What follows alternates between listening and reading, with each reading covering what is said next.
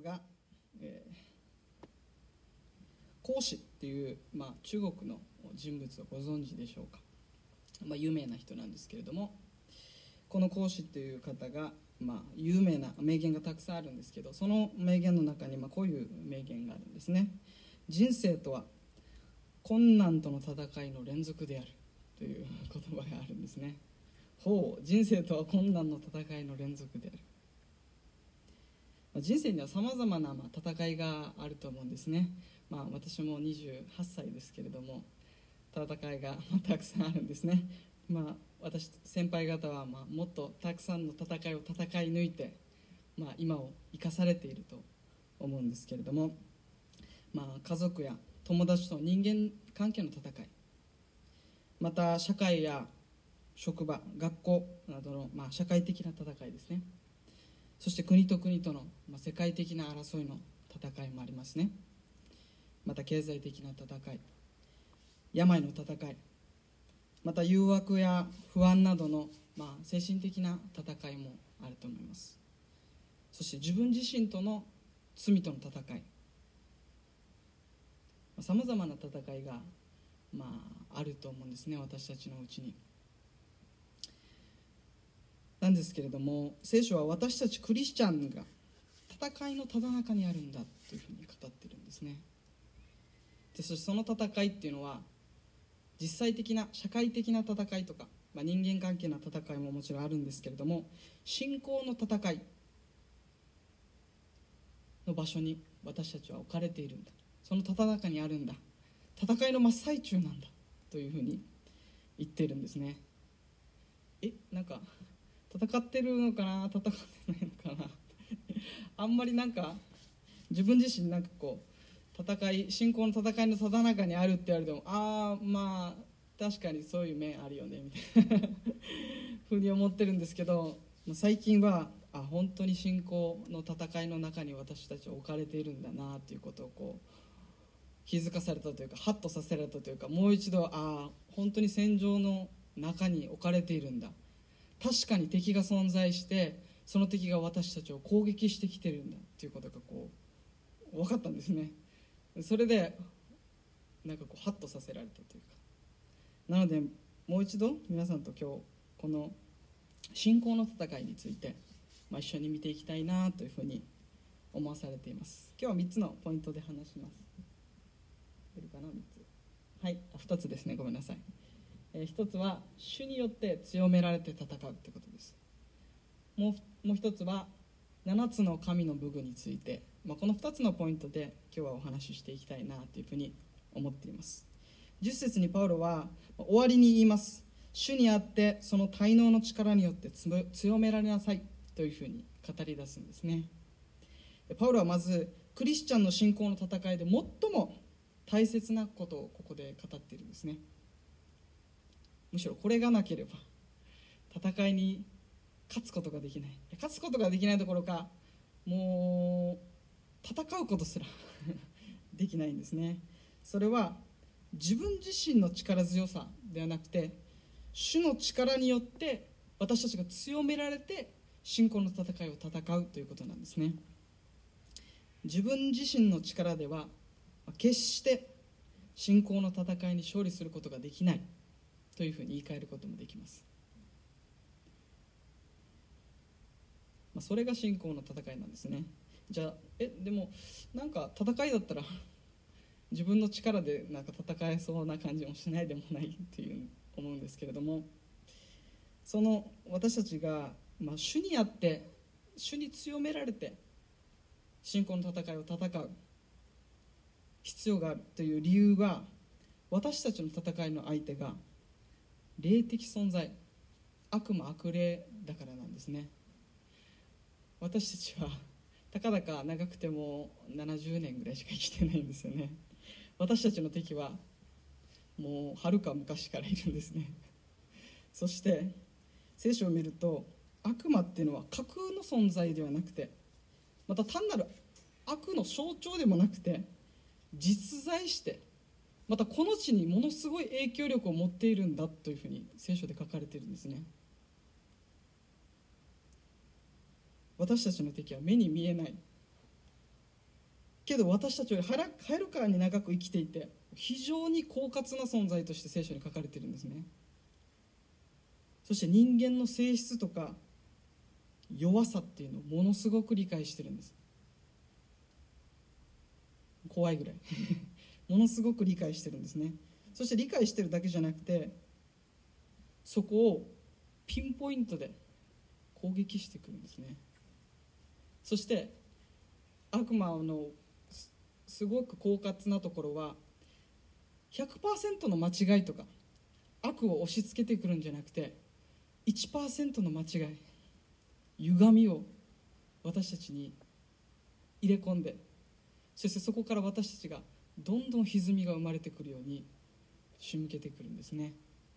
しかもあたかもいいことかのように言ってくるんですね。そこがこの戦いの難しいところ。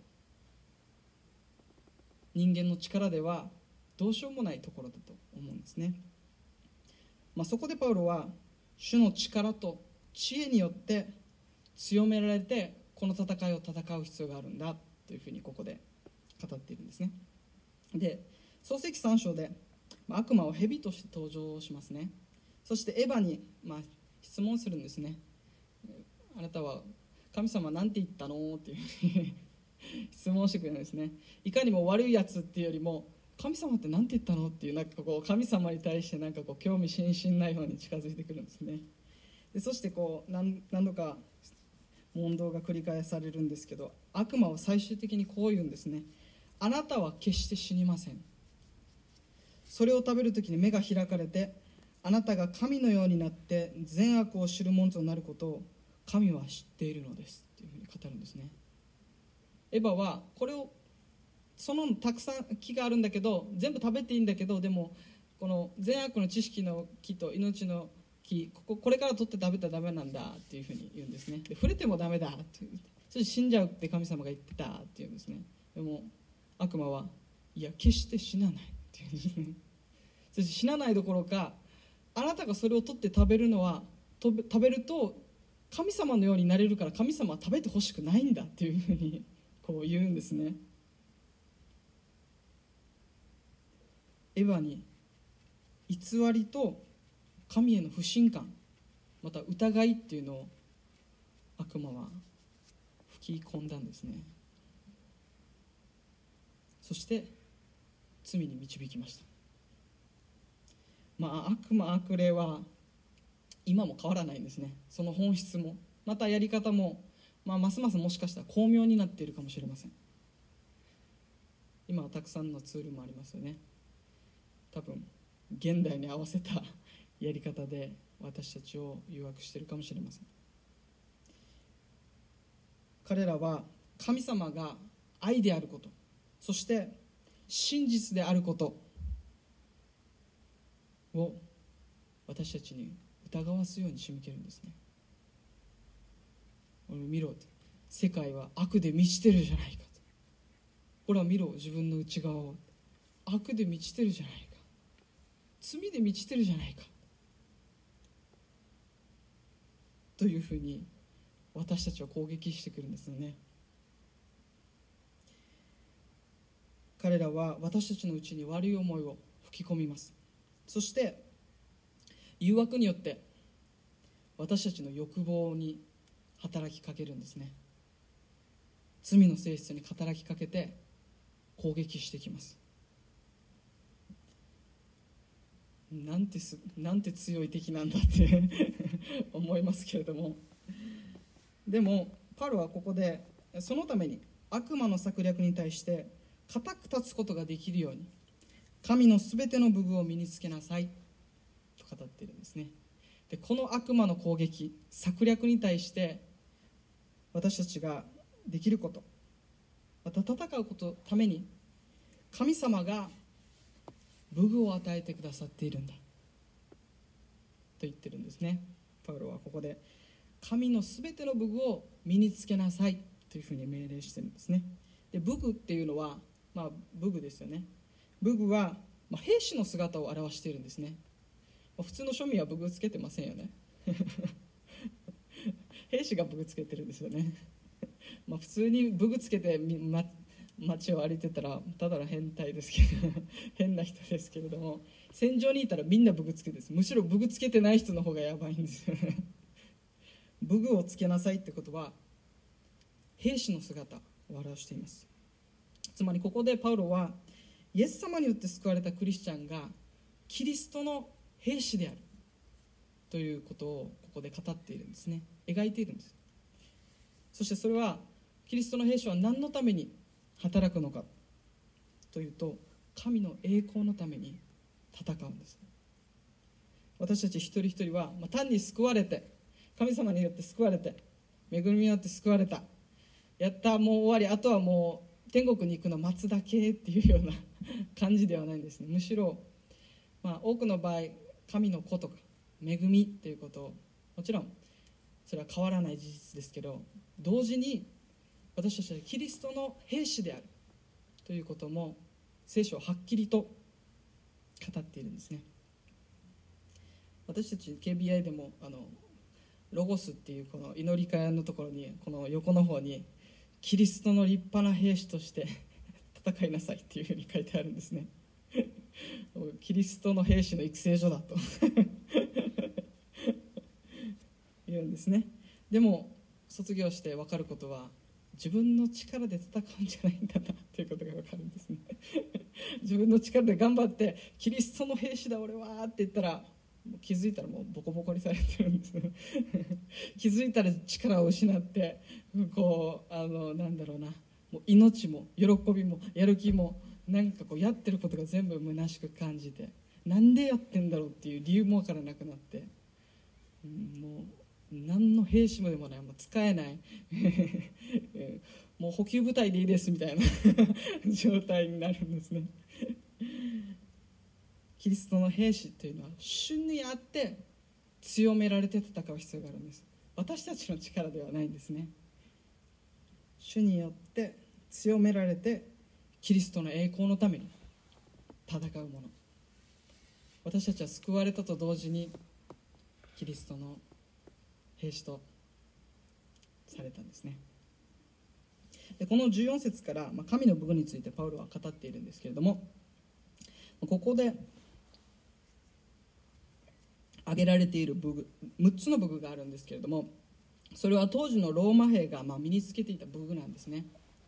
で、まあ、パウロはもちろんローマにいましたし、まあ、ローマの支配の世界の中で生きていたので、まあ、ローマ兵がまあ、普通に武具をつけて歩いてる姿なんてまあ普通の光景というかよく理解されていた姿なんですね、まあ、自分たちはあ今日本で住んでたらもうなんか武具つけてるとかちょ全然イメージできないですけれども 当時の人たちにとってはまあ普通の神の武具ローマ兵の武具って言えばみんなもう分かるんです。想像できるんです。そしてそのローマ兵の姿を思い浮かべながらクリスチャンキリストの兵士なんだ。そしてそのようにはローマ兵のように武具が与えられているんだというこのイメージを持ちながら、まあ、パウロはここで神の武具についてここから語り出すんですけれども、まあ、6つの武具を神様が与えてくださっているっていうふうに、まあ、多くの場合理解されるんですけれどもである人はこれは6つ6個じゃなくて7つだというんですね。それは最後の祈り。これも神の武具だ。神の武器だ神から与えられた武器だというふうに語られているんですね。私もここは7つの神の武具武器だと思うんですね。祈りもまた武器だと信じます。そしてパウロは悪霊に対するために7つの武具をまあこれとこれだけつけてねっていう感じじゃなくて全ての武具を身につけるようにと言ってるんですね。完全武装ですよね。完全武装しなさいと言ってるんですね。出てますね。完全武装しなさいというふうに語っています。でその一つ一つ神様の部分について、まあ、見ていきたいと思うんですけれどもまず一つ目は真理の帯です。真理っていうと皆さん、まあ、ベルトとか帯のことをですね。真理の帯なんでベルトとか帯のことなんですけどズボンとか着物っていうのはもうこの帯によって、まあ、締めるんですね。この帯が緩んでいるとまた帯をつけてないともうはだけてダラダラになってしまうんですね。そしてずれたりするんですね。ずれ落ちたりするんです。それと同じように真理がないとすぐにぶれたり、まあ、ずれたりずれた生き方をしていくということをここで表しているんですね。なのでしっかりと真理に立って歩んでいきなさいというふうにまずパウロは語っているんですね。でこの真理とはじゃあ一体何でしょうか？イエス様はご自分のことをこう言いました。私は道であり真理であり命なのです。つまりイエス様が真理なんですね。イエス様ご自身が真理なんです。真理はこの方から生まれるんです。この方が真理でありこのイエス様の語られた言葉が真理なんです。イエス様は旧約聖書もこれは神の言葉だ。真理だというふうに語っています。つまり聖書全体が真理だとイエス様は言ったんですね。なので私たちはこの聖書を神の言葉だ。真理の言葉だと信じています。私たちの人生もこの真理を土台にして歩んでいく必要があるんですね。これが真理の帯を締めるということです。そして真理の反対っていうことを考えるとそれは偽りです。イエス様は悪魔のことを偽りの父だというふうに語ってるんですね。彼には正しいところがない真理がないんだって言ってるんですね。そして偽りの父である悪魔とその手下は偽りを真理のように語るんです。これ100%の偽りを真理のように語るんじゃなくて多くの場合 98%99% 真理。そして1%の偽りを混ぜて真理の100%真理のように語ってくるんですね。なのでしっかりと真理を理解してそして真理を中心に私たちの生き方が立て上げられていく必要があるんだということをしっかり身を引き締めなさいと。敵の攻撃が確かにあるんだということをここでパウロは語っているんですね。そして2つ目は正義の胸当てです。私が今日この信仰の戦いについて語ろうと思った最大の理由がこの真理の胸当てなんですね。真理の胸当てをしっかりとつけるということをまあ確認させられたんですね私自身が。でこの真理っていうのはこの正義の胸当てこの義っていうのは私の義ではないんですね。じゃなくてキリストの義を表しています。私の義っていう何かっていうと私の義って言われてもなんかポカーンって感じですけど私の義っていうのは私が考える正しいことです。そして私にとって正しいことです。皆さんありませんか？私にとって正しいこととか私が正しいと思うことってたくさんありますよね、まあ、常識もそうですし、まあ、生まれてきたこの人生の中でこれは正しいことだと、ま、考えてきたことたくさんあると思うんですね。むしろそれによって私たちは、ま、たくさんの選択をしてきてると思うんですね。でもここではその私の義ではなくてキリストの義を自分の胸当てとしなさいというふうに語ってるんですね。私たちの義っていうのは、まあ、時にすごくずれてる時があったりするんですね。自分にとっては正しい。でも他の人にとっては全く正しくなかったりするんですね。それは一緒に他の人と生活すると分かったりきたりしますね。あれ自分の義は自分の正しさはあれ？本当はそれは別に正しくないんじゃないかなとかって。思ったりしますけれども。そして私たちは自分が正しいと思いたいんです。なので私の義をものすごく主張したがるんですね。押し付けたがるんです。それは私たちの性質ですね。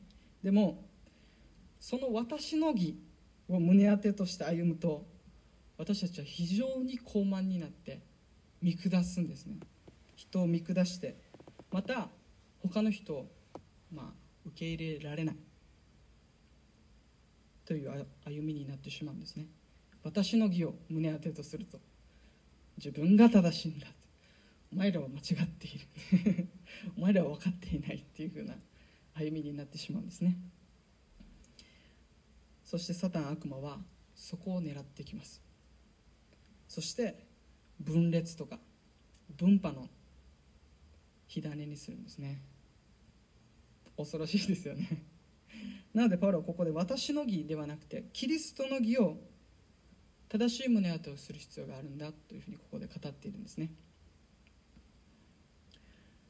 私たちは私たちが正しいから神様に許されたわけでも受け入れられたわけでもありませんね。そうじゃなくて完全に正しいまた罪のないイエス様が私の身代わりに十字架で罰を引き受けてくださった。そしてイエス様の正しさを私たちはいただいたんです。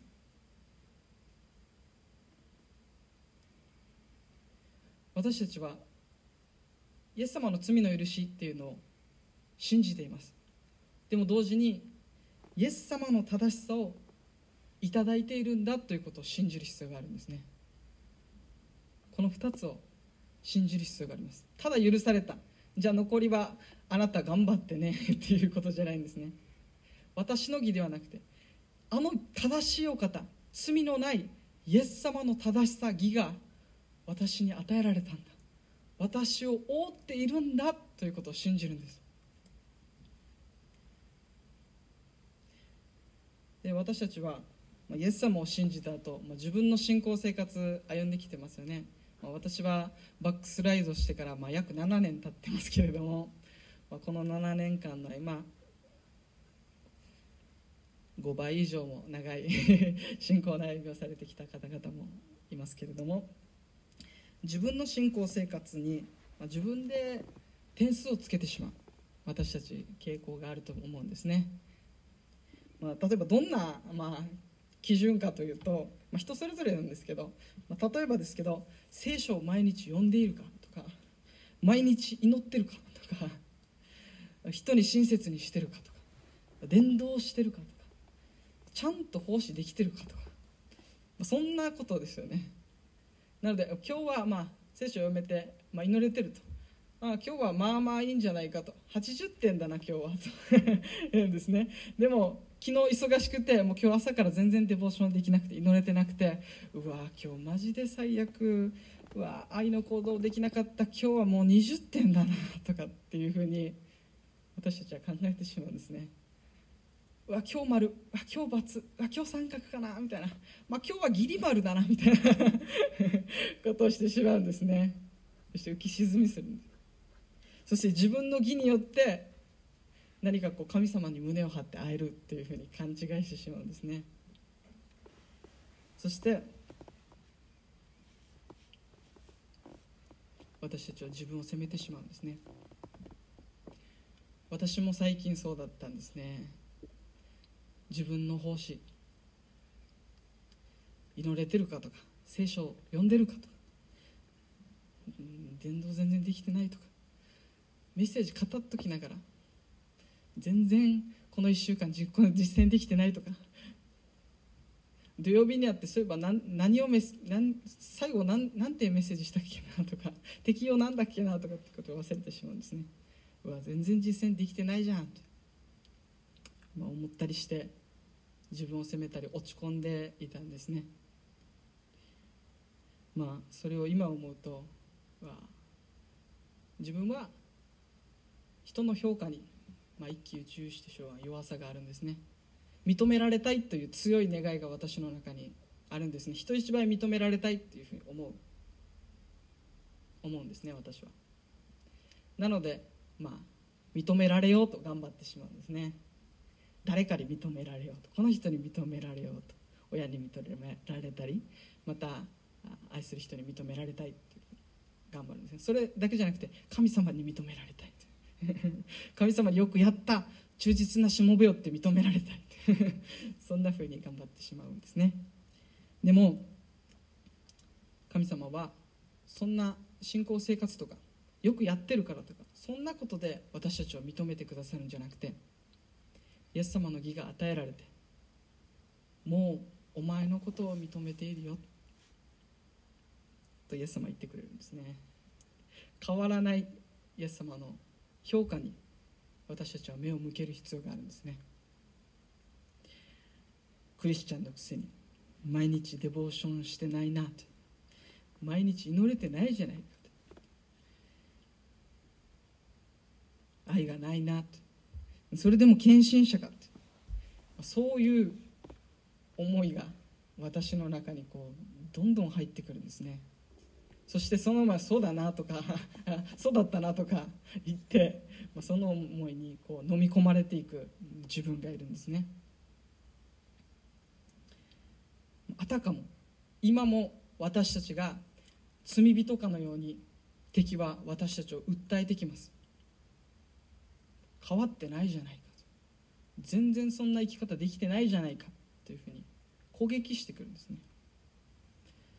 でも私たちイエス様を信じて成人にされたのではないんですね。依然として私たちのうちには弱さがあります。罪の性質があります。でもそんな私たちを神様はイエス様の義で正しさで覆い尽くしてくださったんです。私たちが正しいから神様をよくやってんなとか正しいなっていうふうに認めてくださるのではなくてイエス様のあの正しさを私たちが信仰によって信じてきたからこそ正しいものと神様は認めてくださるんですね。私たちのこと。なので厚かましく信じてください。私はイエス様にあって認められているんだ。ということを信じてほしいんですね。キリストの義を正義の胸当てを私たちはつけてる。つける必要がしっかりつける必要があるんですね。私はもうどんどんここそのそこを攻撃されてたんですね。お前の義全然なってないじゃないかって。全然生活なってない伴ってないじゃないかって。でもそうじゃない。キリストの義が私の義なんだ。キリストの義をいただいてるんだ。このキリストの義が私の義なんだ。と言って対抗するんですね。悪魔に対して。できてないじゃないか。私はできてない。でもキリストの義が与えられたんだ。だからといって自分は何も変わらないっていうことではないんですよ。そうじゃなくて神様の目に正しいものとされている。義とされたんだという新しい神様の前にある立場が私たちに与えられたんですね。敵は私たちが罪人かのようにまだ罪人の立場にいるかのように攻撃してきます。それはものすごく激しい攻撃です。しかしそれに打ち勝つのはキリストの義が私たちに与えられているんだ。キリストの義を誇って生きていくようにとパウロはここでだから胸当てとしなさいとパウロはここで言ってるんですね。私たちは自分の罪弱さを告白してまた神様から許しを受け取って主にあって変えられていくことを願う。またイエス様の義を誇って歩んでいきたい。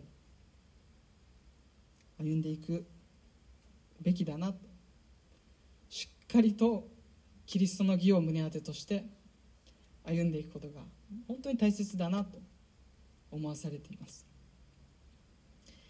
3つ目は平和の福音の備えです。福音っていうのは神様との平和和解のことです。神様に目を背を向けていた私たちは私たちが神様と和解するためにイエス様はこの地に来て十字架にかかってくださいました。それが和解の福音なんですね。その福音をいつでも語れるようにという準備が必要だってことをパウロはここで言ってるんですね。主が語れと言われた時に語ることができるように。これが福音の備えですね。でパウロも今日の箇所の最後のところで私が大胆に福音を語れるようにどうぞ祈ってくださいというふうに語っているんですね。つまり福音の足備えを私がしっかりとその備えをすることができるように神の武具をしっかりと身につけることができるようにどうぞ私のために祈ってくださいとパウロは語っているんですね。これが、まあ、平和の福音の備えです。4つ目に信仰の盾について見てみたいんですけれども、まあ、このことも私が今語られていることなんですけれども当時のローマ兵は2つの盾を使い分けていたんですね。一つは、まあ、ちっちゃい盾ですね。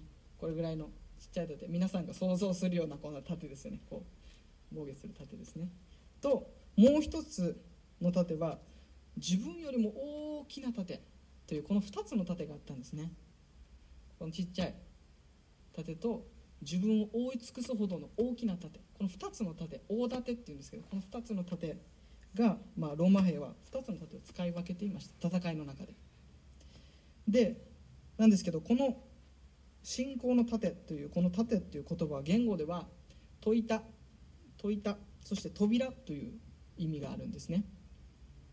でこれはどういうことかというと自分の体がすっぽり入るぐらい大きな盾つまり大盾を取りなさい。信仰の大きな盾を取りなさい。大盾を取りなさいというふうに、まあ、ここで語られているんですね。そしてその信仰の大盾をによって敵が放つ火矢を全て消すことができる。とパウロはここで語っているんですね。で自分自身のイメージ最後の前前の理解ではちっちゃい盾があってこれによってこう俺はこのすごい攻撃が来るからそれを自分がこう察知して防御する必要があるのかなというふうに考えていたんですね。でもここでは自分自身を覆い尽くすほどの大きな盾を取りなさい。ということは信仰によって自分がイエス様の中に入ってイエス様の中に入れられてそして前進していきなさい。ということを言ってるんですね。信仰っていうのは神様への信頼ですよね。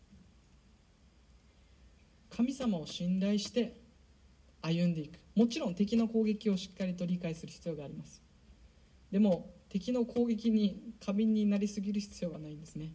ここでは神を信じるイエス様を信じるというその盾を取れば全ての攻撃を防ぐことができる。その大盾が私たちに与えられているんだ。それは神様ご自身イエス様の十字架というその盾を私たちは前に置いて前進していく。その恵みの中に生かされて進んでいく。必要があるんだというふうにここで語られているんですね。パウロが言ったようにまさしく義人は信仰によって生きるということがここで語られているんですね。5つ目が救いの兜です。頭っていうのはもう撃たれると一撃で死んでしまうんですね。急所ですよね。で頭っていうのは、まあ、小さな部分ですけれどももう食らったりかすったりするだけでも大々ネジ負ってしまう。で戦場で兜をかぶっていない兵士なんて一人もいないんですよね。みんな兜をかぶってるんですね。そしてそれと同じように私たちの救いの事実が敵の攻撃によってぐらついたりずれ落ちたりしないようにしっかりと私が救われているということをしっかりと確認しまた受け取りなさいということをここでパウロは言ってるんですね。私たちの救いっていうのは私たちの行いとかによってずれたりまた落ちたりするようなものではないんです。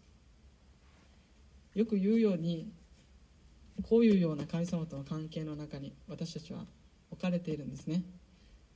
私たちがたとえ自分の力がなくなってもう神様信じられない信じる力もないなって思って私たちの手が離れたとしてもイエス様の手は決して離れない。私たちの救いは決して失われることがないんだと聖書は言ってるんですね。それと同じように私がどんな状況にあったとしてもキリストにあって救われているんだということをしっかりと受け取りなさい。救いの兜をしっかりとかぶりなさい。とパウロはここで言ってるんですね。で6つ目は御霊の剣です。まあこれこれがまあ、攻撃用の、まあ、最初の武器なんですけれどもその武器っていうのは神の言葉だ。とパウは言ってるんですね。で精霊が私たちに神の言葉である聖書の約束を思い起こさせてその神様の言葉によって、まあ、敵に対抗するようにと言ってるんですね。先ほど言ったように私も自分の義を 胸当てにしていたなと思わされるんですけれどもでもそうじゃなくてお前の義じゃないんだと。私が与えた義を胸当てとしなさい。イエス・キリストの信仰によって義と認められている。ここにとどまりなさい。と聖霊様は教えてくださるんですね。思い起こさせてくださるんです。自分の義じゃないんだと。与えられたキリストの義によって正しいものと認められるんだ。ということを思い出させるんですね。そして私はそうだ。私の義ではない。キリストの義だ。キリストの義によって私は義と認められているんだ。イエス様の正しさが私を覆い尽くしたんだ。これは敵の攻撃だ。神の声ではないと。はっきりと対抗できるんですね。聖書にこう書いてあると。対抗することができるんですね。イエス様も荒野で3つの試みを受けられました。皆さん知ってるので省略しますけれども。その言葉に対してイエス様は何て言ったかというと全ての試みに対してイエス様は聖書にこう書いてあるっていうふうにイエス様は御霊の剣によってその攻撃を返り討ちにするんですね。聖書にこう書いてあるんだとイエス様は言ったんです。私たちもイエス様のようにお前はこうだこうだっていや聖書にこう書いてあるんだ。私の新しい立場は義とされたんだということが書いてあるんだ聖書に。と言って私たちは対抗する。真理の帯を締めてこの真理を受け取って真理によって私たちは敵の火矢を消すことができるんです。義と認められている。ここの聖書に書いてある。そして私はそれを信じる。私の義ではなくてキリストの義によって私は神様に見られているんだ。そして私はキリストにあって義と認められていることを信じるんだ。お前の攻撃には決して屈しないんだと。聖書にこう書いてある。というふうに私たちは御霊の剣を使うんですね。私も最近よくそれをしてるんですね。私自身は自分の弱さとか罪そして賭けの方に自分の内側にばっかり目を向けさせられていたなということを思わされたんですね。もちろん自分の弱さも賭けもあります。でもサタンはほらお前の内側はこうだろこうじゃないか。こうできてないじゃないか。っていうことばかり攻撃してきたんです。私は自分そして自分の内側を見るとそうだなってうなずくしかなくなっちゃったんですね自分は。でもそうじゃなくていや私の義じゃないんだキリストの義を誇るんだ。私の義によって認められようとしたり人から評価されようとしたりするんじゃなくてイエス様に認められているんだというところに安息することができ始めているんですね。敵の攻撃はすごく激しいです。そして巧妙です。キリストではなくてお前の内を見ろよと。内側を見ろよと1週間の生活見ろよっていうふうに攻撃してくるんですね。でもそうじゃないんだと。聖書にこう書いてあるんだお前は何も変わってないじゃないか。いや新しく生まれたんだと書いてあるんだと。誰でもキリストのうちにあるならその人は古いものは過ぎ去って見よう。全てが新しくなったと書いてあるんだと。対抗するんです。言われるがままに攻撃されてわーってなってそうだなって言って。そうしてたらもう私たちはもうすごい苦しい生活を信仰生活を戦いを敗北し続けてるように感じるような戦いになってしまうんですね。そうじゃなくてしっかりと御霊の剣によって敵に立ち向かう。また吟味して聖書にこう書いてあるんだと。私はこの聖書の真理の言葉を信じるんだと。この約束を信じるんだと。義と認められているという約束を信じるんだと。告白して宣言してお前はそれは偽りだと偽りの父めって。いいんですね。そして最後の部分が御霊によって祈るということなんですね。祈りも神様から与えられた武器です。まあ、自分自身こう祈りについて、まあ、そんな祈れるタイプではないんですけど、まあ、タイプとか深さとか長さではないと思うんですけれども祈りは祈りには力があります。力があります。なんか祈ってボソボソ私たちはつぶやいてるだけじゃないんですね。イエス・キリストの皆によって祈る祈りには力があるんだと聖書はっきりと書いてるんです。祈りは神様とのもちろん会話です。私たちの敵よりも偉大な力強い方と私に向かって私たちは祈ってるんです。敵と同じようなまた敵よりも弱いような存在にの方に祈ってるんじゃないですね。敵よりもはるかに力強い偉大でそして全てを治めて勝利しておられるお方に私たちは祈っているんです。なので祈りには力がありまた敵への対抗になっていくんです。そしてここで面白いことにパウロはただ祈るだけじゃなくて祈りの交わり祈りによる交わりが与えられているんだというふうにここで語っているんですね。生徒のために祈りなさいというふうに語っているんですね。私たちは信仰生活戦っていますけれども一人じゃ戦い抜くことができないんだということをここで表しています。もちろん神様の武具をつけます。でもその戦いは激しいです。パウロはここで共に戦う仲間が与えられているんだ。ということに目を向けさせられるんですね。向けさせるんです。私たちもこんなにもたくさんの共に戦う信仰の仲間がいますよね。私たちはそれぞれ戦いの中に置かれています。でもその戦いのために取りなし合える交わりが与えられている。これも一つの神様からの武器だと私は信じます。そしてパウロ自身も激しい信仰のただ中にあったんですね。パウロの使徒の働きの生涯これから世界選挙を見ていきますけれどもものすごい戦いの中にあるんですね。実際的な戦いの中にもあるんです。パウロはよくよく知っていたんです。この戦いは自分の力じゃなくて神様から与えられた武具をしっかりと身につけてそして祈りによってまた祈られる交わりによってこの戦いを戦い抜く必要があるんだ。いやその神様の与えられた武具と交わりによってでしかこの戦いを戦い抜くことができないんだとパウロはここでしっかりと理解していたんです。パウロはこの今日の箇所の最後でこう語っています。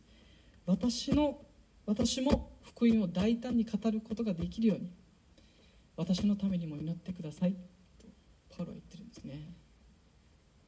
すごい謙遜ですよねパウロ。自分はできてるとか言ってないんです自分はもう完璧でバッチリでいつもそう準備万端で大丈夫だよって君たち気をつけてねみたいな 感じではないんですね。私のためにも祈ってくださいと。私もその戦いの中にあるんだ。だから一緒に祈り合って共に信仰の戦いをキリストにあって戦い抜いてください。とここで言ってるんですね。私もそうです。どうぞ私のためにも祈ってください。皆さん攻撃を受けています。今少しずつ対抗していく術を神様から教えられていますけれども特にリーダーのためにどうぞ覚えて祈ってください。敵はリーダーを撃つべ撃てばその教会はまたその下にいるそのグループは崩壊していくことを知っています。彼らはどうぞリーダーのために世界の立てられてるリーダーのためにこの国のリーダーのために私たちは祈っていきましょう。そして最後に確認したいのは結論ですけどすみません長くなってますけどこの戦いはすでに勝利勝利が決まっている戦いだということです。私たちの戦い信仰の戦いっていうのは勝つか負けるか分からないいつ終わるか分からないっていうような先の見えない戦いではないんですね。そして負けるかもしれないというような戦いではないんです。聖書でこうはっきりと約束されています。イエス・キリストによってすでに勝利が取られているんだ。イエスは勝利を取られたんだ。あの十字架で。イエス様は3つの勝利を与えてくださいました。それは罪への勝利。そして死への勝利です。そして悪魔悪霊に対する勝利を主は取られました。あの十字架でイエス様は完了したと勝利宣言されたんですね。全てが終われた。終わったんだ。勝利を取ったんだと。あの十字架で宣言されました。